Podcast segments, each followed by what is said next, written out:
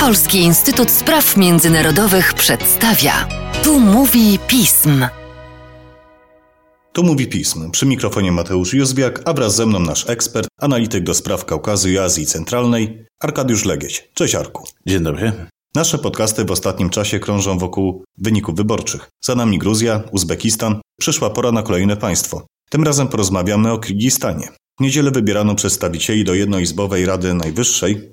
Jak prezentują się wyniki, Arku? Faktycznie trochę było tych wyborów w moim regionie. Mam nadzieję, że w przyszłym roku będzie spokojnie, przynajmniej na to się zanosi. Co do samego Kirgistanu, wczoraj, 28 listopada, odbyły się w Kirgistanie wybory parlamentarne, które same w sobie też są pewnym zwieńczeniem całego procesu zmian w państwie, zapoczątkowanych ponad rok temu, w październiku ubiegłego roku, kiedy w Kirgistanie doszło do, można powiedzieć, rewolucji. Krótko tylko przypomnijmy, o co chodziło w tej rewolucji. Wówczas odbyły się wybory parlamentarne, które jednak wzbudziły na tyle dużo kontrowersji, na tyle poważne protesty, że ich wyniki zostały anulowane. W kraju doszło do bardzo poważnych przeobrażeń, o których rozmawialiśmy tutaj przez ostatni rok w kilku podcastach i z Tobą, i z Łukaszem Jasiną. W konsekwencji tamtych protestów przede wszystkim na czele kraju stanął Sadyr Japarow, polityk, który podczas tych powyborczych protestów rok temu został uwolniony z więzienia, który bardzo skutecznie skonsolidował władzę, wykorzystując po prostu siłę i umiejętność zarządzania ludźmi, bojówkami, tituszkami. W ten sposób skonsolidował władzę i wówczas rozpoczął swój marsz ku zmianom systemowym Kirgistanu. I celem nadrzędnym tych zmian nie było zreformowanie państwa, nie było uczynienie instytucji państwowych bardziej wydajnymi, silnymi, bardziej odpornymi na, na wszelkie kryzysy, ale było przede wszystkim zagwarantowanie Dżaparowowi trwałej kontroli nad tym państwem. Kirgistan przez lata zwykliśmy nazywać e, wyspą demokracji w Azji Centralnej, bo nawet jeżeli nie była to idealna demokracja, to było to państwo, w którym w dość ciekawy i dynamiczny sposób funkcjonowały te takie mechanizmy samoregulacji systemu politycznego. Jeżeli pojawiał się jakiś polityk, który chciał za bardzo, za dużo zawłaszczyć sobie władzy w państwie, no to natychmiast powodowało to opór społeczny, protesty, obalenie tego polityka. Ostatnim takim politykiem był Soronbay Dżenbekow, prezydent, który właśnie rok temu w październiku został obalony. Wcześniej byli to inni prezydenci. Sadyr Japarow, zdając sobie z tego sprawę, że jeżeli będzie chciał w większym stopniu skonsolidować swoją władzę w państwie i ją utrwalić przede wszystkim w czasie, Zdając sobie sprawę, że nie może polegać na, na silnych instytucjach państwowych, tak jak to mogą robić prezydenci w krajach sąsiednich, a przynajmniej w Kazachstanie czy Uzbekistanie, e, musi w jakiś sposób zmienić to państwo pod siebie. No i rozpoczął ten długi, żmudny proces, którego elementy omawialiśmy po kolei. W styczniu mieliśmy do czynienia z przedterminowymi wyborami prezydenckimi, no bo skoro poprzedni prezydent został obalony, nowego trzeba było wygrać. Oczywiście w Cuglach tamte wybory wygrał Sadyr Japarow. Wówczas tym wyborom towarzyszyło takie konsultacyjne referendum konstytucyjne, które miało zbadać opinie społeczne na temat tego, czy Kirgizowie godzą się na zmiany ustroju, zmiany systemu politycznego, państwowego proponowane przez Sadyra Japarowa. Wówczas głosujący poparli te zmiany, co było sygnałem, że już z tego referendum konsultacyjnego można przejść do referendum właściwego, które odbyło się w kwietniu Wówczas te zmiany zostały zaaprobowane w referendum, zmiany proponowane przez Japarowa, zaraz o nich powiemy. Następnie przez kolejne miesiące te zmiany były implementowane przez parlament, przez inne instytucje państwowe, aż doszliśmy do momentu dnia wczorajszego, kiedy odbyły się wybory parlamentarne, które niejako naprawiają stan prawny, stan polityczny w Kirgistanie sprzed roku, no bo te wybory przed rokiem w październiku zostały uznane przez Komisję Wyborczą i za pozostałe instytucje państwowe za nieważne, Obiecano społeczeństwu ich powtórzenie, no więc wczoraj je powtórzono. Pytanie, jakie jest znaczenie tych wyborów? No otóż to znaczenie wyborów jest podyktowane, jest ściśle związane ze zmianami systemowymi, jakie w Kirgistanie zostały przeprowadzone przez ostatni rok. A konkretnie, te wszystkie zmiany, jakie Japarow wprowadzał, o akceptację których starał się w referendach, one zakładały przede wszystkim wzmocnienie ośrodka prezydenckiego, samego prezydenta, nadanie mu dodatkowych kompetencji, które dotychczas były rozdrobnione na inne organy państwowe, przede wszystkim odebranie tych kompetencji parlamentowi, uczynienie z instytucji prezydenta w Kirgistanie po prostu silnego urzędu na wzór innych republik środkowoazjatyckich. Przy okazji okrojono liczbowo parlament, okrojono go z kompetencji, które, które wcześniej były mu przypisane, choćby dotyczące procedur kontrolnych, czy też procedur mianowania najwyższych urzędników państwowych y, w określonych instytucjach, ale także poprzez pewne zmarginalizowanie go w ogóle na spektrum politycznym Kirgistanu, ponieważ wraz z okrojeniem kompetencji parlamentu kirgiskiego i jego liczebności utworzono, możemy powiedzieć, instytucję konkurencyjną, a więc tak zwany kurultaj, który ma reprezentować ludowe oddolne wspólnoty kirgiskie oparte o, o, o, regionalne formy organizacji społecznej, o klany, o wszelkie powiązania biznesowe w regionach i stanowić pewien taki głos doradczy do, do, dla najwyższych organów państwowych w Kirgistanie, tym samym w pewien sposób zabierając tę funkcję parlamentowi kirgiskiemu. To z jednej strony te, te wszystkie zmiany z jednej strony marginalizowały parlament, a z drugiej strony w pewien sposób zagmatwywały ten cały układ systemu konstytucjonalnego Kirgistanu po to, aby był on mniej przejrzysty, mniej zrozumiały, a dzięki temu łatwiejszy do zdominowania przez silny ośrodek prezydencki. No więc po takich zmianach, w takim nastroju przystąpiliśmy do wczorajszych wyborów. I oczywiście te wybory zostały poprzedzone kilkutygodniową kampanią wyborczą i sama kampania też pokazywała nam dużo. O ile wybory w Kirgistanie nigdy nie były w pełni demokratyczne, nigdy nie spełniały tych wszystkich norm, jakie choćby wyznacza y, Organizacja Bezpieczeństwa i Współpracy w Europie, która zawsze wybory w Kirgistanie obserwowała, w tym roku również, no to jednak te wybory zawsze były w pewien sposób konkurencyjne, zawsze odzwierciedlały pewną rywalizację społeczną, pokazywały pewne poglądy społeczne, a jeżeli tego nie robiły tak jak rok temu, no to po prostu dochodziło do rewolucji i, i, i pewnego wywrócenia stolika. W tym roku możemy śmiało powiedzieć, że te wybory nie były konkurencyjne, nie były równe. Te wybory były zdominowane przede wszystkim przez aparat prezydencki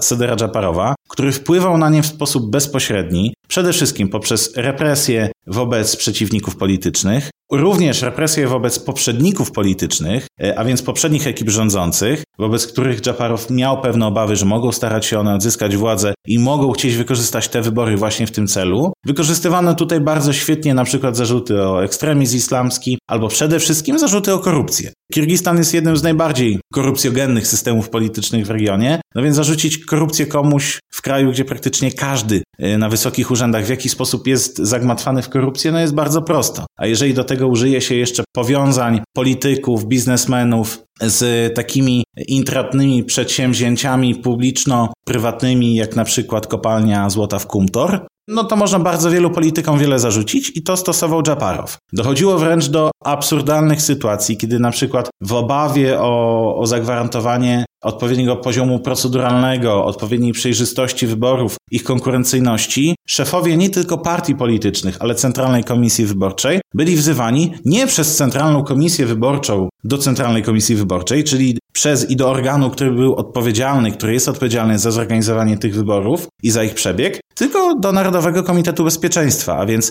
Służby Specjalnej Kirgistanu, która niby to w trosce o proces wyborczy, ale de facto w celu wywierania presji na przeciwników politycznych przywoływała ich do siebie, prowadziła przesłuchania i możemy śmiało powiedzieć, że zastraszała. W takim klimacie doszło do wyborów i sam dzień wyborczy również wzbudził wobec wszystkich obserwatorów i osób zaangażowanych w ten proces masę wątpliwości. Dotyczyły one zarówno zachowań członków komisji i pewnych obaw ze strony obserwatorów tych wyborów o to, że wybory były fałszowane. I oczywiście pojawiały się tutaj procedery, z którymi mamy niejako zawsze do czynienia w Kirgistanie, jak kupowanie głosów, jak naciski administracji publicznej, jak e, stosowanie przemocy wobec wyborców. No tylko w tym roku były one no, na nieco większą skalę niż dotychczas. Były na skalę rzucającą się w oczy i skalę jednostronną. Dotychczas mieliśmy bardzo często do czynienia z sytuacją, kiedy to wszyscy kupowali głosy, kiedy to wszyscy stosowali w jakiś sposób przemoc czy presję polityczną, w przypadku tych wyborów te wszystkie instrumenty były stosowane przede wszystkim przez jedną stronę, przez stronę rządową, a więc przez partie popierane przez Sedyra Dżaparowa. W wyborach wzięło udział całe spektrum partii politycznych, ponad 20, reprezentujących różne poglądy polityczne, różne ideologie, różne wizje państwa, aczkolwiek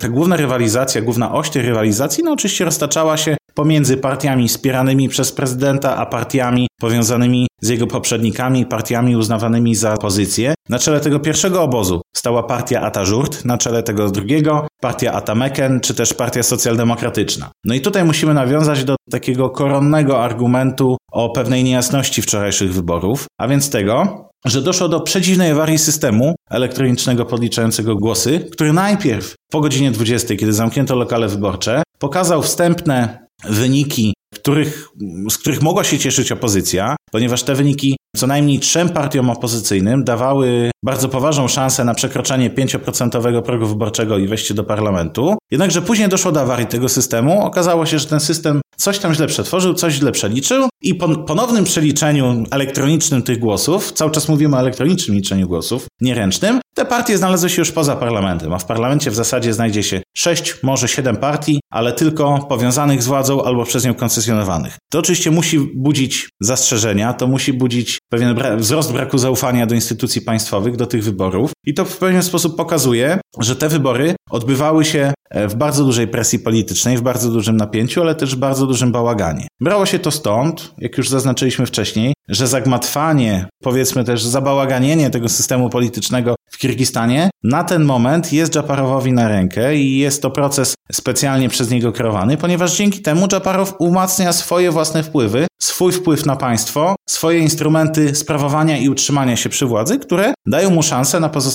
przy niej dłużej niż jego poprzednikom. No ale z drugiej strony był to też pewien efekt intensywności i zróżnicowania zmian wprowadzonych przez ostatni rok, które nie do końca były po pierwsze zrozumiałe nawet dla sympatyków Dżaparowa, a po drugie w jeszcze większym stopniu odstraszały od tego systemu politycznego i partycypowania w nim przeciwników Dżaparowa, czy też o wyborców sceptycznych wobec niego. Te wybory cechowały się tym, czym cechowały się wybory prezydenckie w styczniu, czym cechowały się referenda konstytucyjne przez ostatni rok, czym cechowały się również wybory rok temu, a więc niską frekwencją. I tutaj wskazałbym ten taki czynnik systemowy, który pomimo wielu innych problemów, które tutaj tak dość ogólnie, może chaotycznie nakreśliliśmy, no to jednak czynnik, który będzie w największym stopniu stanowił pewne zagrożenie dla, dla monopolu władzy Dżaparowa. Bo to, czy wybory zostały sfałszowane, czy nie, nie chcę zabrzmieć tutaj trochę cynicznie, ale jest kwestią drugorzędną, ponieważ rola parlamentu w systemie politycznym Kirgistanu stała się właśnie drugorzędna. Nawet gdyby opozycja wygrała wybory w Kirgistanie, oczywiście byłby to silny impuls o charakterze politycznym, ale w takim charakterze prawnym, w charakterze mechanizmów sprawowania władzy, byłby to czynnik marginalny. Jednak czynnik związany z niską frekwencją, on pokazuje, że w dalszym ciągu, oczywiście ludzie, którzy poszli na wybory wsparli Dżaparowa, tak? Nawet jeżeli ten wynik lekko podkręcono, no to w dalszym ciągu możemy powiedzieć, że Dżaparow faktycznie cieszy się poparciem społecznym, ale cieszy się tym poparciem wśród ludzi, którzy poszli na wybory. Ponad 60% kirgiskich wyborców na te wybory nie poszło, co pokazuje, że w tym państwie, mimo tego roku zmian, roku intensywnej kampanii działań e, Sadyra Dżaparowa, są ludzie dalej mu niechętni, dalej mu nieufający, a to tworzy bardzo poważne podłoże, bardzo silny potencjał do tego, że w sytuacji jakiegoś wewnętrznego kryzysu, w sytuacji załamania się tych, tych instrumentów sprawowania władzy i kontroli, które, które przez ostatni rok tworzył Dżaparow, no ci ludzie, którzy nie byli na wyborach, ci ludzie, którzy nie ufają i nie popierają Dżaparowa, mogą być mu sceptyczni. I może tak się stać, pomimo tych wszystkich procesów zapoczątkowanych i wdrożonych przez Dżaparowa przez ostatni rok, które też poniekąd były wyjątkowe, bo z jednej strony one poniekąd wychodziły poza pewien margines tego, co dotychczas się działo w Kirgistanie. Kirgistan przez lata był krajem zdominowanym przez pewne układy klanowe, biznesowe, krajem zdominowanym przez rywalizację polityków północy z politykami z południa. Dżaparow niejako wyszedł poza te schematy poprzez układy z klanami, ale także poprzez y, układy ze środowiskami biznesowymi i przestępczymi, kryminalnymi, wręcz mafijnymi, doprowadził do tego, że roztoczył swoje wpływy nie tylko na północy Kirgistanu, skąd pochodzi, ale również na południu. Jest to coś, czego nie robili jego poprzednicy, jest to coś, czego nie udało im się robić, a Dżaparow, przede wszystkim korzystając z silnego poparcia kryminalistów czy też biznesmenów, takich jak słynny Matraimow, o którym też rozmawialiśmy w podcastach, czy też prawa ręka Dżaparowa, szef służby bezpieczeństwa Tashijew, no on roztoczył swoje wpływy nie tylko na regiony, z których pochodzi, ale na cały Kirgistan. Jednak w dalszym ciągu niska frekwencja i ograniczenie tego kręgu władzy do dość wąskiego kręgu społeczeństwa w przyszłości będzie rodził wyzwanie i dla stabilności Kirgistanu, i dla planów Dżaparowa, które, jak obserwujemy przez ostatni rok, zostały skoncentrowane na tym, aby trwale utrzymać się przy władzy. To jak dalej rozwijać się będzie sytuacja w Kirgistanie, z pewnością będziemy mieli jeszcze okazję w najbliższych miesiącach mówić, ponieważ jest to temat szalenie ciekawy, ale również dynamiczny. Tymczasem dziękuję Ci za dzisiejszy podcast. Dzięki. A Państwa zachęcam do śledzenia naszej strony internetowej, czytania najnowszych biuletynów i komentarzy, śledzenia mediów społecznościowych. I cóż, dziękuję za uwagę i do usłyszenia.